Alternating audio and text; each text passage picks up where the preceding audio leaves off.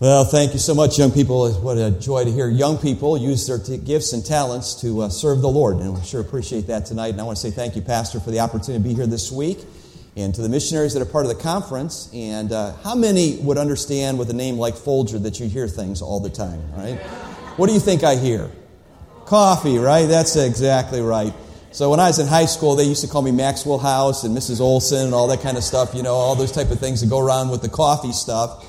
And so, you know, you just get used to that, and it's just kind of your, your lot in life with a name like Folger. And so, my wife and I were up in Wisconsin a couple of years ago, and I was preaching a meeting, and, and I walked into the church on a Sunday morning, and there was a gaggle of teenagers. I call it a gaggle of teenagers because they were just kind of huddled up the, towards the back of the building, and they were there early, which is kind of unusual because most of the time teenagers don't show up church real early, but they were having a good time.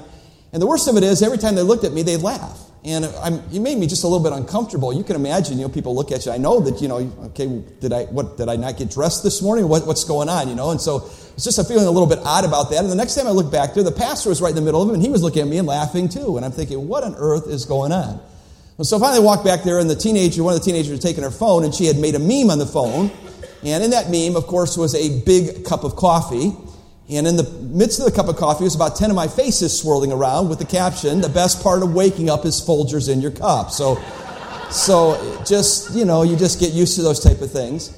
And I do like coffee. I'm just not a real Folger fan. I wish I owned the company. I'd probably change it a little bit. But if you like Folgers, you're my friend anyway. So that's fine.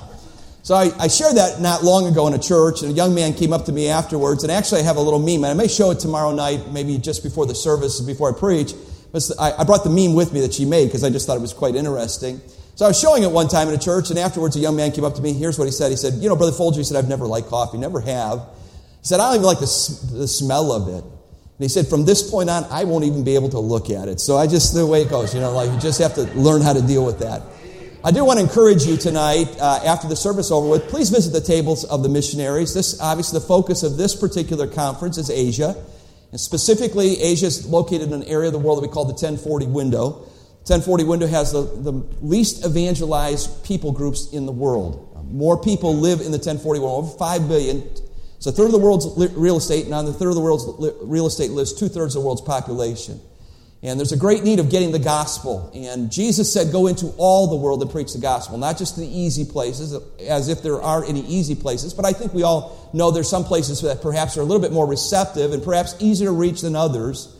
But Jesus said to go into all the world and preach the gospel, and he said that the gospel should be preached in all the world before his coming. And so we have a job to do because we have not completed the task yet. So I'd encourage you to stop by and as you pick up these prayer cards, it's not just enough to pick up the prayer cards. Let's please pray for these missionaries. Put them on your prayer list. And sometime every week you work through that prayer list and call them out by name and ask God to bless them and protect them and use them to use, do whatever God has called them to do. Uh, we are not the typical missionaries, but we have a prayer card. It's also on the uh, Welcome Center back there. We also have a brochure that's it's called Praying for the 1040 Nations. And we list, I think there's 49 different nations there with their population, the primary religion that they worship, and we're praying for the, God to send laborers to that, those harvest fields that the gospel be, can be reached there. We also have young people are into these things today, different things, and so we've made up these little stickers, and kids like to put stickers on binders and on their computers and things. We've got some of those back there that just uh, talk about spiritual leadership Asia with Matthew 9:38 on there, which simply says, "Pray the Lord of the harvest; They send forth laborers into His harvest." So please help us with that this week and pray for these missionaries that God has called them. Take your copy of God's Word and meet me, if you would, in the book of Mark, chapter number 2. Mark chapter 2. When I was pastoring a church, I was often accused of preaching fast. So uh, tonight, that's the task. I need to preach fast. And I want to get you home on a good hour, but we need to get to the task at hand, which is preaching the Word of God. And uh, we're here in Mark chapter 2. And we're going to begin reading here in just a moment in verse number one. And if you're able to stand, would you stand, please, for just a moment so we have reverence to God's word? Mark chapter 2, we'll begin reading verse number 1.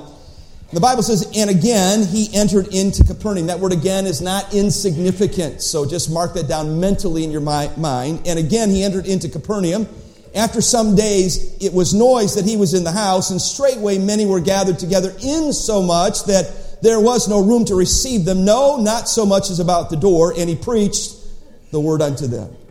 They come unto him bringing one sick of a palsy which was born of four.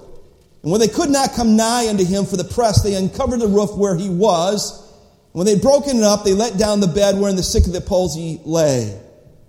I love verse number five. And when Jesus saw their faith, would you know the plural aspect of that? When Jesus saw their faith, he said unto the sick of the palsy, Son, thy sins be forgiven thee. But there were certain of the scribes sitting there and reasoning in their hearts, Why doth this man thus speak blasphemies? Who can forgive sins but God only? And they're right. No one can forgive sins but God only. What they didn't realize was that God was in their presence. Verse number eight, and immediately when Jesus perceived in his spirit that they so reasoned within themselves, he said unto them, Why reason ye these things in your hearts? Well, it was easier to say to the sick of the palsy, Thy sins be forgiven, than to say, Arise and take up thy bed and walk. But that ye may know that the Son of Man hath power on earth to forgive sins, he saith to the sick of the palsy, I say unto thee, Arise, take up thy bed, and go thy way into thy house. And immediately he arose and took up the bed and went forth before them all, insomuch that they were all amazed and glorified God, saying, We've never seen it on this fashion. Thank you, may be seated. When I was a boy growing up in Cleveland, Ohio, my dad was a truck driver in the early part of my life up until about the sixth grade. My dad picked up a truck at the terminal every day, and he'd drive out of, out of the city. So he wasn't an over the road truck driver, but he did go out of town every day and make his deliveries. And uh, so most of my dad's route was to the west side of Cleveland, out to the western suburbs and the uh, outside of the county. And so one day he was making this delivery, and he backed his truck up to the terminal, was un, to the place where he's uh, pick up some freight. As he stepped out of the cab, there was a light snow. It was February in, in northeast Ohio. As he stepped out of the cab, there was a light snow on the ground. What he didn't realize that that uh, this was a golf ball factory he was delivering to, and someone had dropped a golf ball in the snow. And so when he stepped out of the cab, instead of ste- stepping on solid ground, he stepped on that golf ball, and it it, he kind of rolled his ankle. And if anyone's ever had that experience, you know it's a pretty painful thing. But you know, you don't you think, well, I, I can live with this. And so he got back in the truck and started on, and the rest of the day things just got progressively worse. So that the time he got towards the end of the day, he was no longer able to do the the, the clutch of the truck and, and to be able to do the things that were necessary. So I had to call the terminal, and they had to send someone out to get the truck, and they had to pick him up and take him in. Well, back in those days, you did not go to the uh, to the uh, emergency ward, you had to go see the company doctor. So this was many, many years ago, and so that was the way they dealt with their injuries. And so the next day, he had to go see this company doctor. And I just have to tell you, the doctor that the company had hired was, in modern technology, you just have to say he was a quack. Okay, he's just a, a, terrible, terrible doctor. Uh, very unsanitary conditions in his in his facility. My dad said there was a, an x ray machine in the basement. He said that you go down in the basement, on the x ray machine was, was cardboard, and on the cardboard was dried blood. I mean, it just kind of gives you the idea of how unsanitary things were. And so he saw this doctor for a couple of weeks and finally went to see them. And this doctor did something very, un, very unwise, but he, he, that day he took a scalpel and in, made an incision in my dad's ankle. And I don't mean to be gruesome, but it was not good. And uh, things went from bad to worse. And I watched as a young boy. So I'm about, at that point, maybe eight or nine years old. And I'm, I'm, I'm watching my father every day seemingly get weaker and weaker. And for some reason, you know how men are? We're just so stubborn. We just won't do what our wives want us to do. My mom wanted my dad to go see someone else. He said, No, I'm fine, I'm fine, I'm fine. But he's just getting weaker and weaker. My dad has a twin brother, and my dad's twin brother lived out of the city. And so my dad's twin brother came into town and saw how bad his brother was and literally physically picked my father up, stuck him in his car, and took him to see a doctor. And that doctor took one look at my father and said, Get him to the hospital. I'll have a, a, a specialist meet you there. Well, the specialist met them at the hospital, and my dad was very, very weak. I mean, to the point that he, he couldn't walk. He couldn't even try to walk. And, and so the doctor looked at him. He said, uh, Mr. Folger, you're in very serious condition. He told my uncle and my mother, who were there at the hospital, said, Bob is in such bad shape, if we don't get the right antibiotics within him within 24 hours, he's probably going to die. He developed an infection in his bone that had made his bone just like butter and had traveled through his body. He was just almost septic at that point. Well, as you can understand, my, my dad did live. I'm thankful for that. But I'm just thinking to myself, if someone hadn't stepped into my dad's life physically, my life would have been much different as a boy growing up. I would have been growing up without a father in my life. And I'm so grateful for someone who stepped into my dad's life at a moment that was so necessary. Well, in our text, we see something very similar to that, don't we? We find a story about a man who cannot help himself. He can't move from place to place. He had, had to have people carry him, and yet, with the help of some friends, they pick him up and they brought him to Jesus. And, and though he, they, they, faced obstacles, I, I, love the fact that though they faced obstacles, you know what they said? We're, we're not going to give up. We're going we're to get this job accomplished. I want us to walk through this passage together. Let me point out just three basic thoughts tonight for our, our, our, thought about getting people to Jesus. Would you notice, please, as we walk through this passage together, the first thing I see in this text, I find a crowded house. Verses 1 and 2 talks to us about that. This, it talks about that, and again, he entered into Capernaum, and after some days it was noise that he was in the house, and Look at what verse number two. And straightway many were gathered together, and so much there was no room to receive them. No, not so much about the door, and he preached the word unto them. So you have to ask yourself this question why? Well, why was this house so packed? Why, why were all these people there? Why were they congregating to the point that no one could get in? And well, we, you, you see that word again, and it tells us that Jesus had been to Capernaum previously. And if we go back to the first chapter, we, we begin to see this. And the, the, first, the, the first couple of verses of Mark kind of introduce us to Jesus. You know, you have four Gospels Matthew, Mark, Luke, and John. And Matthew and, and Luke give us the early uh, days of, of even before Jesus' conception and how long God worked in all those circumstances to bring about the birthing of his son. Well, John and Mark are, are a little different. They, they start at a little different angle, and, and Jesus is uh, Jesus already born, and, and John the Baptist is now on the spot, and God has sent this forerunner to prepare the world for Christ, and he's preaching, and all of a sudden, out of nowhere, uh, comes Jesus from Nazareth to be baptized by John. Did you realize that Jesus walked 60 miles for baptism? You, you cannot minimize a proper baptism and a right authority to baptize. And John had that authority from heaven, and Jesus said, I'll walk 60 miles to fulfill my Father's purpose and plan. And I'm telling you that Jesus was willing to do that. And so that begins the public ministry of Jesus at age of 30. And the Bible talks about him going into the wilderness and being tempted of the devil and then comes out and begins his public ministry. And we read here in this chapter about that public ministry. And, and the Bible talks to us about his word and his doctrine. Look if you would at verses 21 and 22 of chapter 1. The Bible says, And they went into Capernaum, and straightway on the Sabbath day he entered into the synagogue. And they were astonished at his doctrine. For he taught them as one that had authority and not as, as the scribes.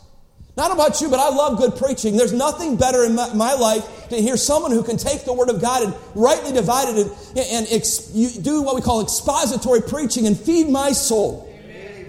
But can you imagine that the Son of God, who is the author of all Scripture, takes the Word of God and begins to preach it. And you can imagine why they were stunned by what they heard in that house and, and in that synagogue. And we, we, we find that something else happens in that synagogue. Verse 23 And there was in that synagogue a man with unclean spirit, and he cried out, saying, Let us alone. What have we to do with thee, Jesus of Nazareth? Art thou come to destroy us? I know thee who thou art, the Holy One of God. I'm sorry, and Jesus rebuked him, saying, Hold thy peace and come out of him. And when the unclean spirit had torn him, they cried with a loud voice, and he came out of him, and they were all amazed, and insomuch they questioned among themselves, saying, What thing is this, and what doctrine is this? For the authority commandeth he even the unclean spirits, and they do obey him. Notice verse number 28, and immediately, and immediately his fame spread abroad throughout all the region round about Galilee. And you begin to read the rest of the chapter, and and Jesus ends up at Peter's house. And as a result of that, we see that Peter, uh, God does some work there through the Lord Jesus Christ, and they start to bring all these people, and they're all healed. So, so much as you get to the end of the chapter that Jesus can't even stay there. In other words, it's so overwhelming. Every place he goes, he's just overwhelmed. So he ends up leaving. But then we come to chapter 2, and now Jesus has come back to, to, to, uh, to Capernaum. And the Bible says, and it was noise that he was in the house. Not about you, but I, I, I find that some, uh, quite amazing. So as we look at this, we, we find these people who are now responding, if you would, to the Son of God in this, in this situation. You have to, have to think, ask yourself this question. Well, we, we, understand that he was, he was Jesus and he had God and he had this power, but you know, there were things that were going on in their lives. You know, we, we often look at people and we don't always understand the backstory. And I'm going to tell you there's a backstory here what's going on in the nation of Israel at this point. So, as you understand that the nation of Israel had been invaded by the Romans, they, they were held captive by these brutal people who come in and invaded their territory and their land. And as a, this brutal dictatorship came, they, as it were, they, he, they put their boot on their neck and made their life very hard and very di- difficult with taxation and, and, and really desecrating their, their country by the things that they asked and the things that they did. So, it made life hard. But then you add to it, so that's a political aspect. But then you add, add to it the spiritual aspect of the nation of Israel and its spiritual leaders who at this time had degenerated God's word into a bunch of, you know, traditions and do's and don'ts, and, and you have to do it this way, and you can't do it that way, and, and, and made life so hard that even if, if you were coming to worship, you had to buy a certain kind of animal with their particular money, and it was all, it was all, ex, you know, it's just terrible type of situation. So these people are, are, are really grating, if you would, in their life, and it's so hard, and all of a sudden, God steps in. The breath of fresh air, the breath of heaven comes down.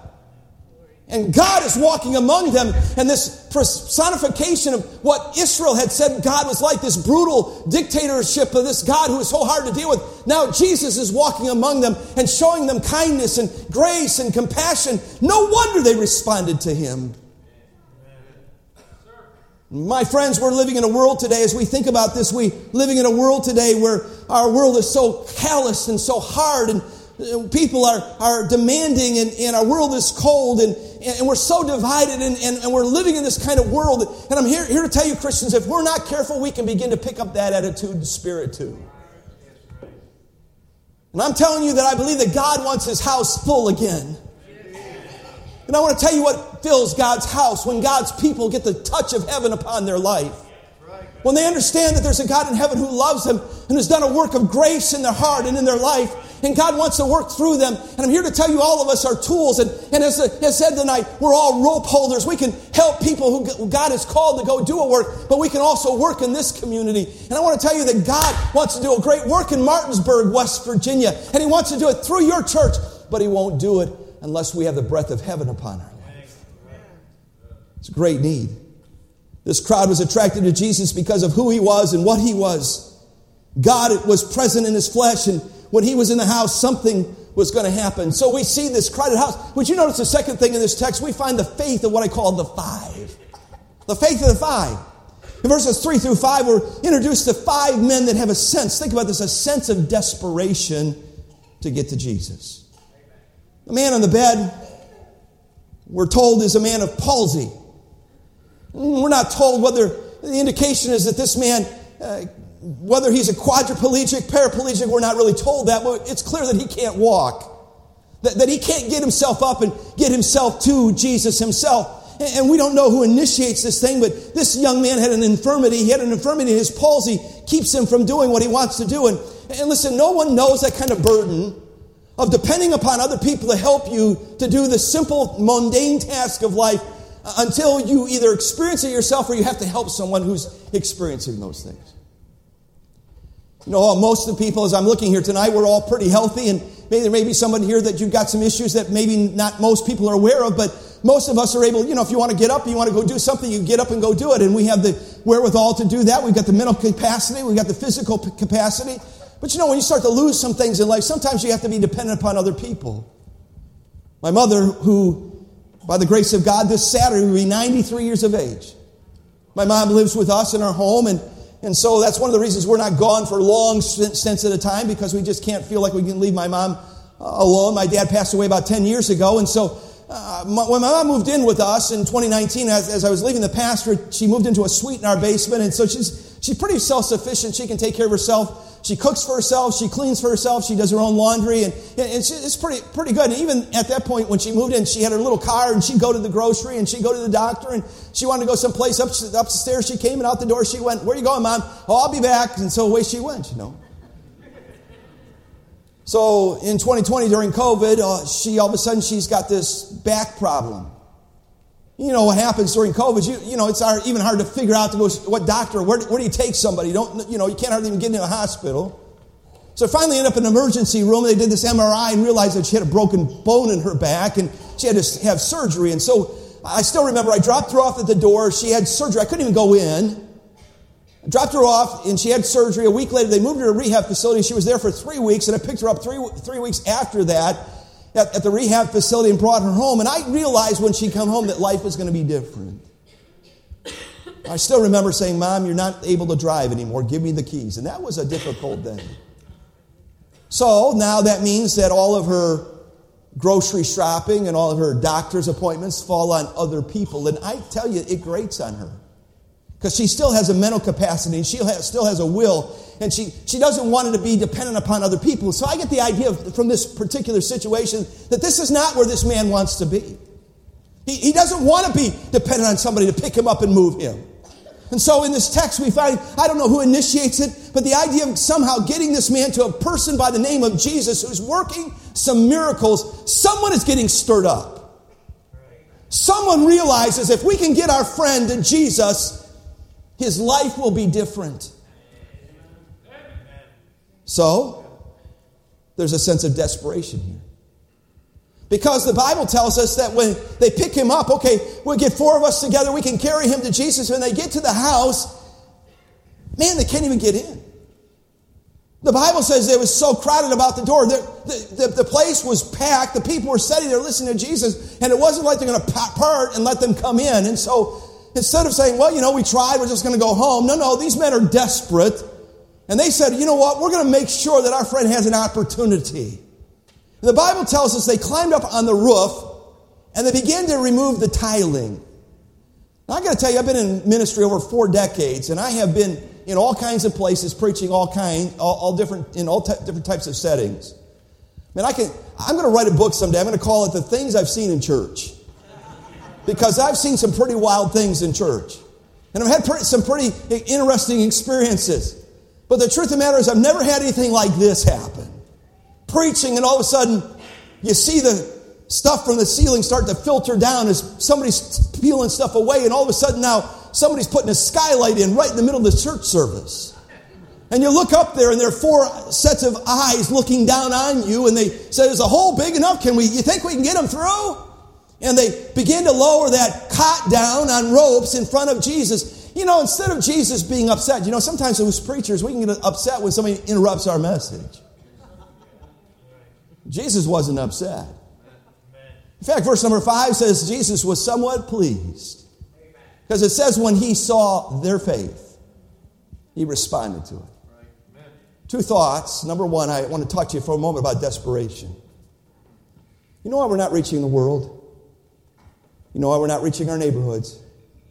because we're not desperate enough. We don't have a sense of desperation. We're, we're not desperate enough to get people to Jesus like these men were.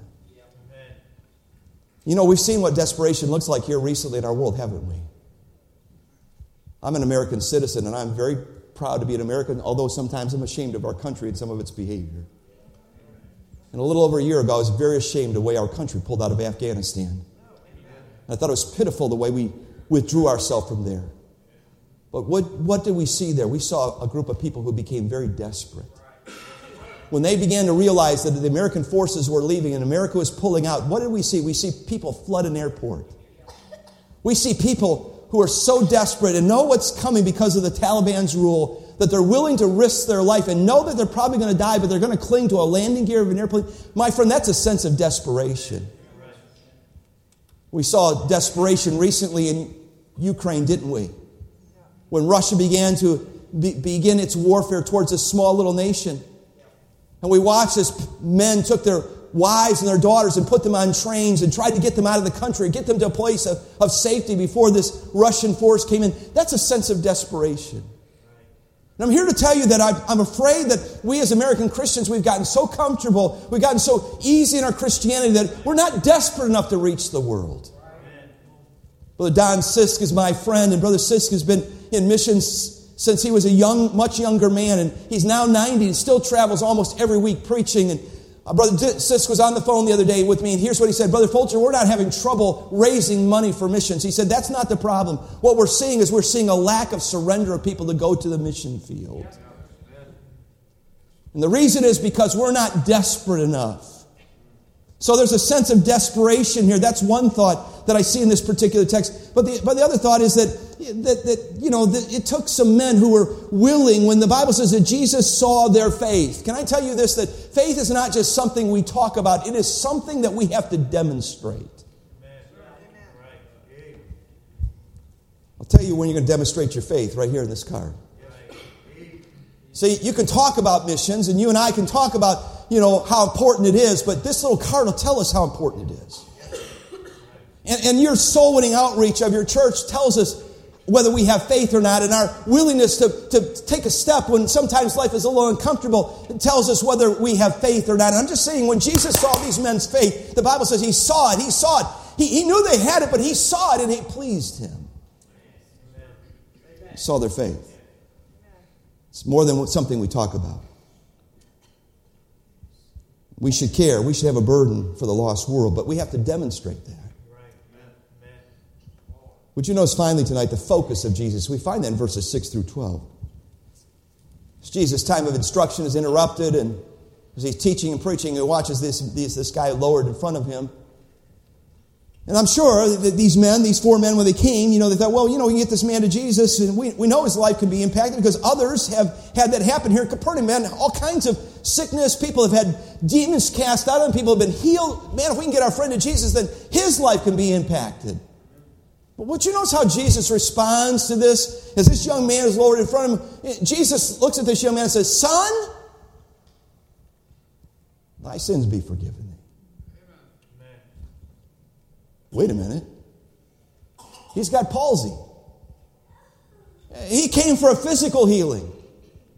Well, well, can I just be very transparent with you? I, I, can understand maybe, maybe even a sense of a little bit of disappointment at this moment because uh, that's, you know, uh, maybe he doesn't understand that greatest need, and most people don't. Did you know that? You stop the average person on the street and say, What's your greatest need? And, and someone say, Well, I need a better job. I need a better house. I need, I need more money in my bank account. I, I need a better retirement program. I, I, I need more, better health care. Whatever the case may be, most people don't realize their greatest need is not something physical, but something spiritual.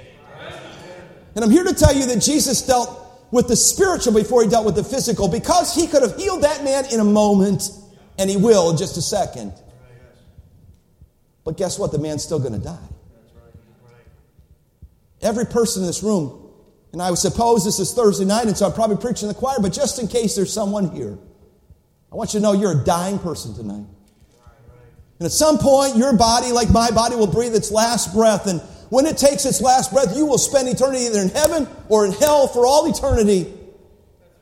And it doesn't matter that you that you attended a church or you did religious rituals or that even that you were baptized or that you that, that you do good works in the community all those things can have a place, but I'm here to tell you, you can do all those things and still die and go to hell.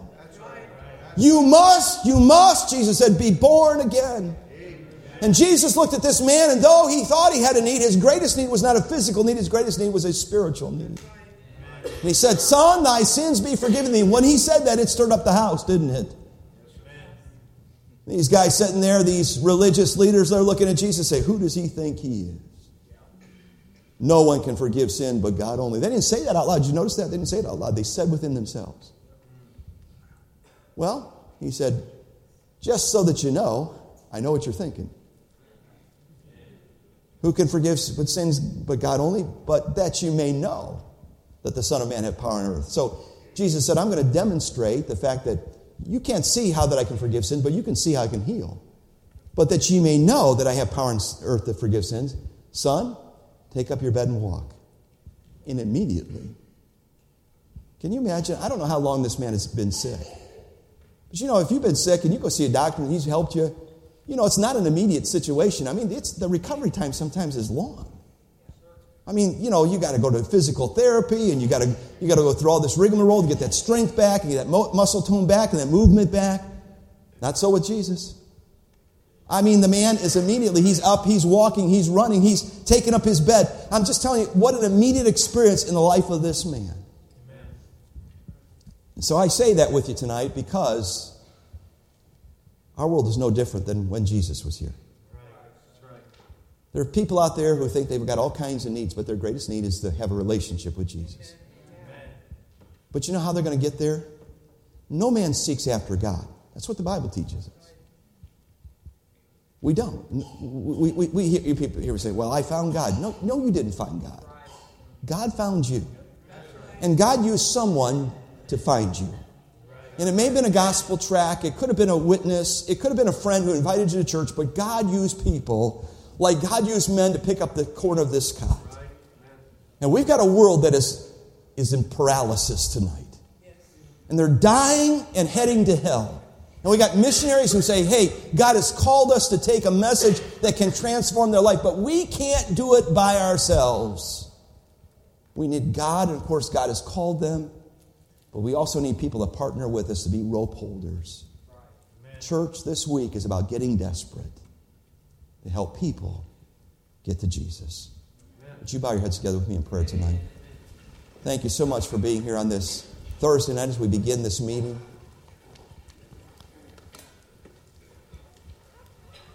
Everyone in this room can help people get to Jesus. You may look at yourself and say, you know, I'm not the most outgoing person in the world and I have trouble confronting people or talking to people about their souls.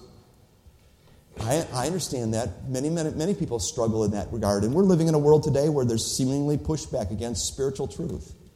But the truth is, is that God has still called us to be those who share the gospel. And you didn't know what God is doing in someone's life. And when God brings them across your path, it's up to us to be responsive and obedient to Christ, to do what God has called us to do. He's told us to t- preach the gospel to every creature.